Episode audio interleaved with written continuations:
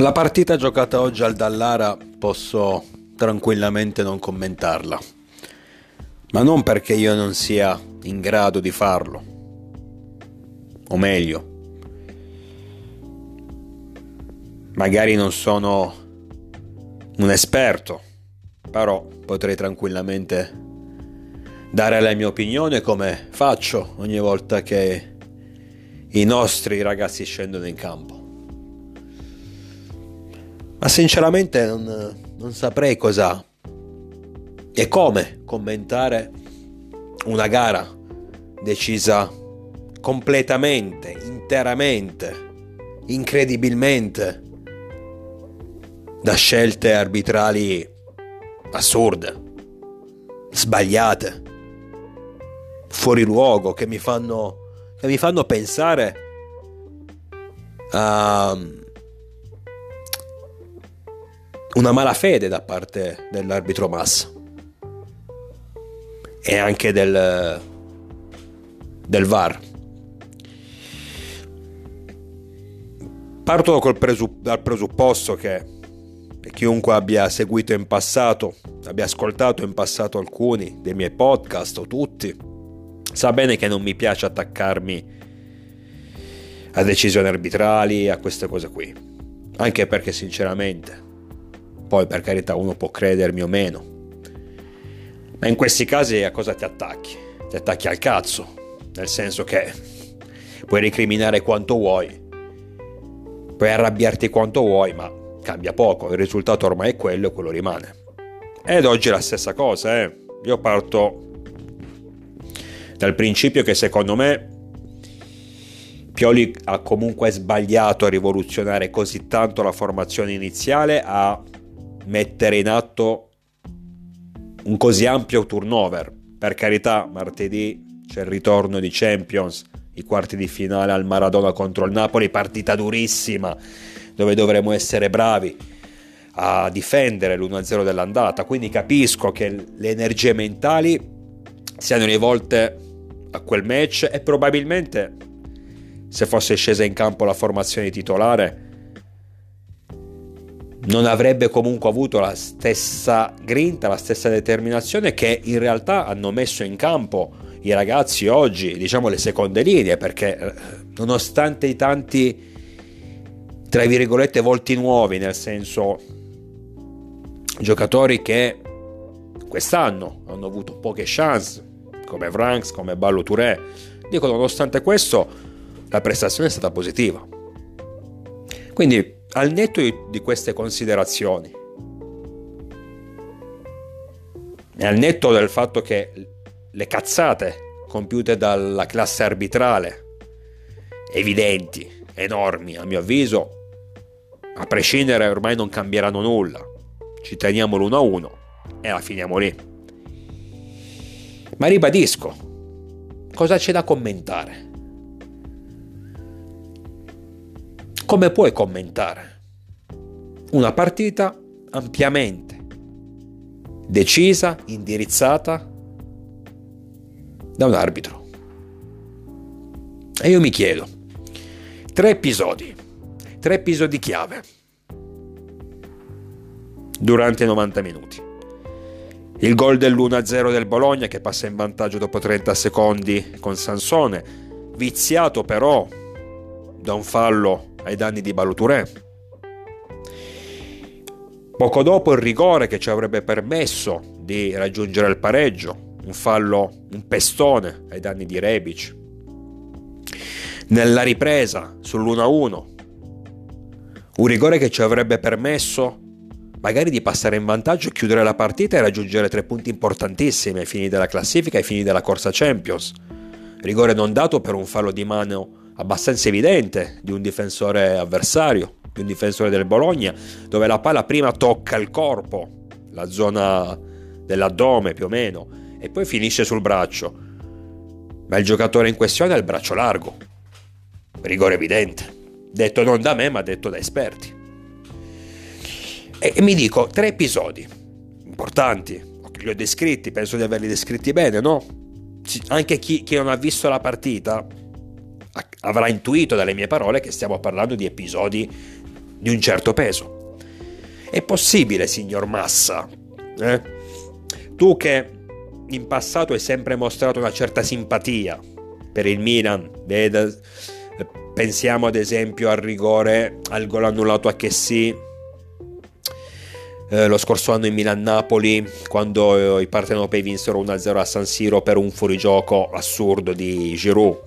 Pensiamo ad esempio al rigore non fischiato al Milan per un fallo di mano di De Sciglio nel 2017 se non sbaglio in un Milan-Juve, in un Juve-Milan su cross di Cialanoglu. Quindi tu, Massa, che evidentemente simpatizzi Milan, ma in queste tre situazioni grosse, capitate oggi, è possibile che neanche in una ti viene il dubbio vai a vedere al VAR? Perché tutti questi tre episodi, non dico tutti e tre insieme, eh, anche solo uno di questi, sono stati de- determinanti. Ci avrebbero permesso, se, se le decisioni fossero state corrette, anche in un solo caso, ci avrebbero permesso probabilmente di ottenere tre punti. Toglimi il gol di Sansone, come giustamente doveva essere annullato. Innanzitutto non passiamo in svantaggio dopo 30 secondi. Ma il Milan la partita la vince.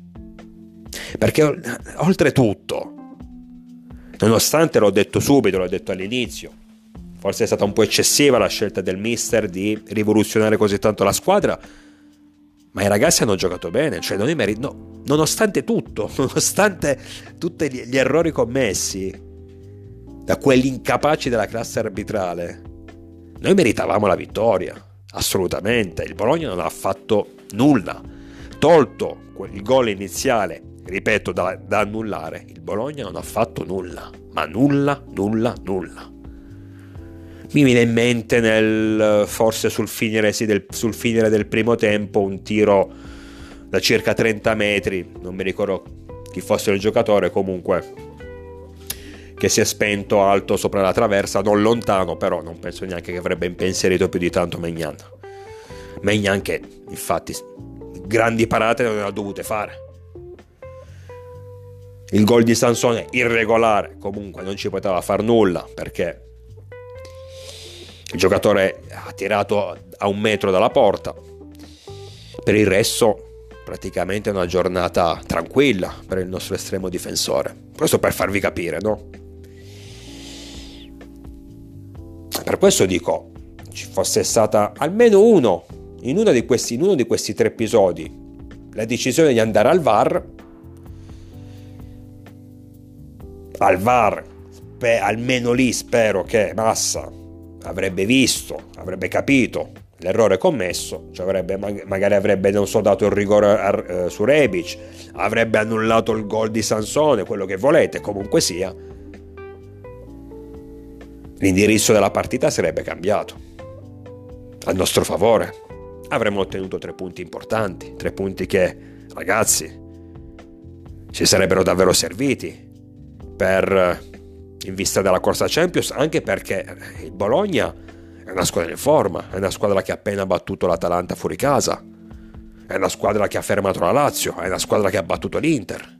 Attenzione! Tre punti con un turnover così massiccio sarebbero stati sei punti. A causa di cazzate, ma veramente cazzate enormi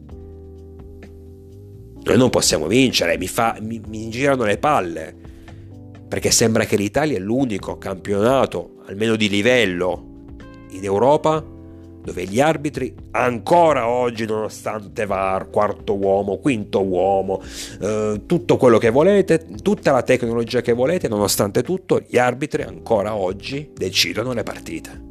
Perché questa è una, dec- è una partita decisa dall'arbitro. Non dico in malafede, per carità, non sto dicendo che adesso qualcuno si è comprato o ha venduto la partita perché c'è un... Uh, un complotto ai nostri, ai nostri, danni, assolutamente non sto, cioè si è capito che a Massari stiamo sui coglioni, probabilmente da, da, piccolo veniva picchiato da un bambino milanista, non lo so, però l'unica spiegazione è quella, lo sappiamo che ci sta, gli stiamo sul cazzo e vabbè. Allora a questo punto non assegnatelo più le partite del Milan, è evidente che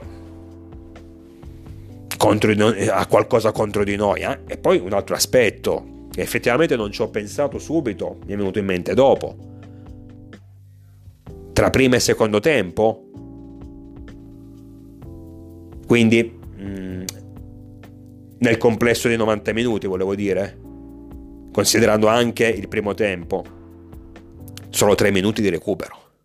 3 minuti di recupero adesso non te li danno neanche in quelle partite dove non succede assolutamente nulla. Avete presente quelle partite soporifere dove praticamente le squadre non giocano? Neanche in quei casi ti danno tre minuti. Ormai tra gol, cambi, eh, perdite di tempo varie, minimo sui 5, 6, 7, 8 minuti. Tre minuti in tutto. Tre minuti in tutto. Cioè, come le partite degli anni 80 che tempo massimo di recupero davano 3 minuti. Cioè in, in, un, in, un, primo tempo dove segnano due gol, dove ci sono degli episodi, dove le due squadre segnano un gol a testa, dove ci sono degli episodi dubbi, dove ci sono delle perdite di tempo, 0 minuti di recupero. E io pensai, vabbè, darà tutte al novantesimo. Al novantesimo 3 minuti di recupero. Eh sì, perché non si sa mai che poi il Milan segna avrà detto Massa, no? Non si sa mai che questi agli ultimi secondi poi buttano, la buttano dentro e prendono i tre punti. Meglio evitare. Meglio evitare. No, torniamo indietro con gli anni. Ai tempi di Baggio. No? Diamo tre minuti. Dai. Dai ragazzi, dai. Di cosa stiamo parlando? Dai. Di cosa cazzo stiamo parlando? Ma che questo è sport, questo è calcio. Vedere uno scempio del genere. Perché quello è uno scempio, ribadisco. Tre episodi importanti ti condizionano fortemente una partita. A volte anche solo un episodio ti può condizionare una partita. Te la può decidere, te la può indirizzare, te la può portare da una parte oppure dall'altra. Anche solo uno. Figuriamoci tre episodi, tutti e tre contro un'unica squadra. Tutti e tre contro un'unica squadra. Di cosa cazzo stiamo parlando? È, per, è da, da, da, analizzare, da commentare questa partita, ma davvero? Poi sì, se vogliamo proprio fare i, i mister della situazione, gli allenatori della situazione, come ci piace a tutti noi in Italia, ripeto, squadra con un grosso turnover, che comunque mi è piaciuta, mi è piaciuto tantissimo Pobega. Oltre al bel gol, eh, veramente una prestazione di sostanza. Si è incaricato, no? di, si è messo sulle spalle l'intero centrocampo e sinceramente non ha fatto sentire più di tanto la mancanza di eh, Tonali e Benasser. Baloture ho visto dei voti non tanto positivi, a me non è dispiaciuto, ne ho visto fare anche delle cose interessanti in avanti, il gol di Sansone è nato da, da lui, però ripeto ha subito fallo. C'è stata anche una, un'altra se non sbaglio sempre nel primo tempo un'incertezza dove non è intervenuto il, il Bologna è riuscito a ripartire senza però fare danni. Però per il resto considerando perché dobbiamo anche considerare in certi casi quando un giocatore non sta fuori non vede il campo per tanto tempo poi ritornare no? In campo soprattutto contro un avversario importante è complicato come il Bologna, non è semplice. Però mi è piaciuto il senegalese. Da rivedere assolutamente Orighi, mi dispiace ma anche, quest- anche oggi l'ho visto goffo, lento, impacciato, macchinoso. Non ci siamo proprio, non ci siamo proprio, non mi ha assolutamente convinto. De Ketler, benino, doveva fare di più, però siamo sempre lì. Adesso non per difenderlo perché bisogna difenderlo per forza, anche se io comunque ai giovani gli do sempre più 1, 2, 200, 300, 400, 500 chance. Perché è giusto così, soprattutto giovani che vengono che si ritrovano al primo anno in Serie A e vengono da paesi e campionati diversi. Um, ho visto fare qualcosa di buono, sicuramente doveva lasciare un'impronta maggiore, avendo questa chance di poter no, mettersi in mostra. Però come dicevo anche in questo caso, quando giochi poco non, non, non entri subito nel mood partita, non hai subito le gambe calde, il motore è bello caldo per incidere. Hai bisogno di carburare un po'. Rebic uh, si è battuto come tanto, mi piace, ho capito una cosa ragazzi, Rebic, anche se mi è sempre piaciuto da esterno, io l'ho sempre visto come un esterno, un vali, una valida alternativa per Leao ma credo che sia meglio come punta centrale. La sua imprevedibilità, perché comunque Rebic da punta centrale non dà punti di riferimento alle difese avversarie. Poi effettivamente è uno che si sbatte tanto, ragazzi, va a pressare l'avversario, va a pressare addirittura il portiere quando ha palla tra i piedi. Quindi va, va a pressare il primo difensore quando gli, gli avversari ripartono. Sicuramente mette un po' di pressione alla retroguardia avversaria. Mm, quindi mi piace molto di più quando gioca, cioè molto di più no, ma secondo me lo vedo come punta centrale. Franks eh, è un po' pasticciato, però anche lui non giocava da troppo tempo. Penso che non giocasse, adesso non voglio dire sciocchezze, no, forse da Milan-Fiorentina l'ultima partita del 2022 può darsi ragazzi, dove tra l'altro fece quel cross da cui nacque la l'autorete di Milenkovic che ci consegnò i tre punti. Non so se è stata quella l'ultima apparizione, eh? però può darsi. Troppo tempo, quindi ragazzi, è normale. Non, no, essere un po' ingolfati. Ma nel complesso no, ho visto comunque una squadra che davvero si è impegnata. Mm, cioè se me l'avessero detto due giorni fa il Milan giocherà a Bologna con praticamente il solo Megnan titolare, vabbè c'era anche Calulu sicuramente allora avrei detto qua la vedo male davvero. Qua se riusciamo a, raggiung- a prenderci un punto è già un miracolo. E invece oggi mi ritrovo a dire cazzo, ci siamo presi un punto e ce l'hanno pure rubato. Sinceramente, perché ne meritavamo tre senza alcun dubbio. La squadra mi è piaciuta, mi è piaciuto lo spirito, mi, mi, mi piace vedere comunque quei giocatori che hanno meno chance rispetto ai titolari però quando vengono chiamati in causa dimostrano impegno. Poi ribadisco, non possiamo pretendere che siano impeccabili, perché lo dico per l'ennesima volta ed è importante questo. Se un giocatore ha poche chance di mettersi in mostra, di, di, di avere 90 minuti nelle gambe, e non gli si può chiedere più di tanto.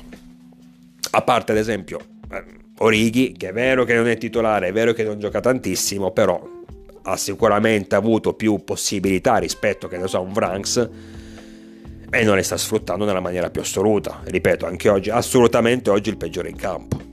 Mi è dispiaciuto non vedere Serginio Dest e vabbè il solito il francese lì mm, ma probabilmente penso che ormai siano stati Ehm, totalmente bocciati da Pioli perché non, non, non, non, ho più notizie di loro da troppo tempo quindi.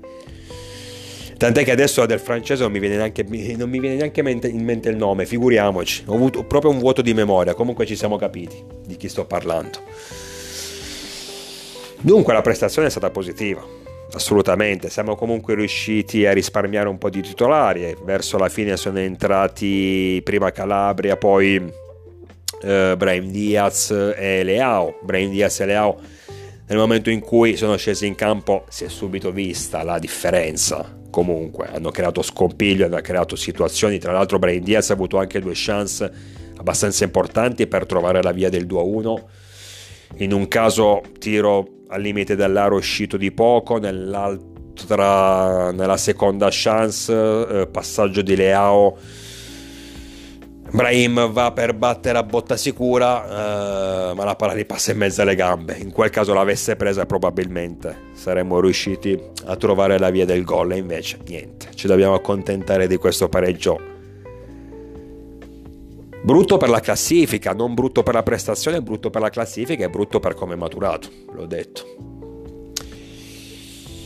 Comunque sicuramente la prestazione è stata positiva, speriamo che sia di buon augurio per eh, Napoli. Ripeto, siamo comunque riusciti a far riposare un po' di titolari da Teo Hernandez a, a Tomori, eh, Kier, eh, Benassere Tonali quindi sicuramente qualcosa di positivo. Mi, mi, è rimasta qui però l'incazzatura, mi è rimasta l'incazzatura per uh, decisioni estremamente discutibili da parte di Massa. Secondo me in malafede perché, ribadisco, almeno in un episodio dei tre al VAR ci vai. Se sei in buona fede al VAR ci vai, almeno in uno. Uno, hai avuto tre situazioni importanti. No, tre situazioni, almeno in una ci vai. E già sarebbe un errore, eh, perché in tutte e tre le situazioni al VAR ci dovresti andare. Però, vabbè, non pretendo la perfezione, non pretendo troppi favori a nostro favore, eh, cioè per noi, perché sennò sarebbe, no? urlerebbero lo scandalo, basta vedere dopo l'espulsione di Yan Ghissà, che secondo me era abbastanza netta, i, caroselli che ancora stiamo facendo i napoletani, perché si preparano il campo in vista di martedì, capito? No, si preparano il campo. Spalletti ancora oggi dopo lo 0-0 contro il Verona in, in, durante la conferenza stampa ancora ci aveva da parlare per, sti, per le assurde decisioni arbitrali a nostro favore in Milan-Napoli, che ancora io non ho visto, senza, anzi considerando che molto probabilmente c'erano uno o due rigori a nostro favore non fischiati, ma a parte quello... Ma è anche vero che non mi ricordo chi l'ha detto, ma sta settimana ho sentito un tizio che diceva: Si vede che quando una squadra non vince da tanto come il Napoli, non è abituata a vincere. Appena riescono a ottenere qualcosa, perché ormai lo scudetto ce l'hanno in pugno, si creano super, subito dei, delle grandi. delle grandi superstar, no? E si comportano con arroganza perché poi nel momento in cui perdono una partita non, sono, non, sanno, non sanno riconoscere anche i meriti dell'avversario. Perché i, i perdenti sono questi. Quelli che, hanno, quelli che hanno sempre vinto poco sono questi qua. Quelli che si esaltano nel momento in cui ottengono qualcosa e si credono arrivati, si credono delle superpotenze e non sanno neanche più, non hanno neanche più la, la, la bravura, no? l'umiltà per riconoscere i meriti avversari. No, nel momento in cui perdono devono attaccarsi a qualcosa. È impossibile che sia per colpa loro. No, il top team Napoli, vincitrice di scudetti e coppe campioni. Comunque adesso non pensiamo a martedì, anche se è normale che ormai la mente sia già proiettata verso questa partita Concentriamoci ancora su oggi perché comunque la squadra ha dato una bella risposta. Siamo stati semplicemente fermati da motivazioni che non riguardano il nostro operato ma l'operato di qualcun altro. Ci fosse stato un arbitro in buona fede, perché ripeto, quella di Massa è stata una direzione in malafede, lo dico tranquillamente. Quindi ci fosse stato un arbitro in buona fede, i tre punti sarebbero arrivati. Detto questo, io vi aspetto numerosi, naturalmente sempre, con il diavolo dentro.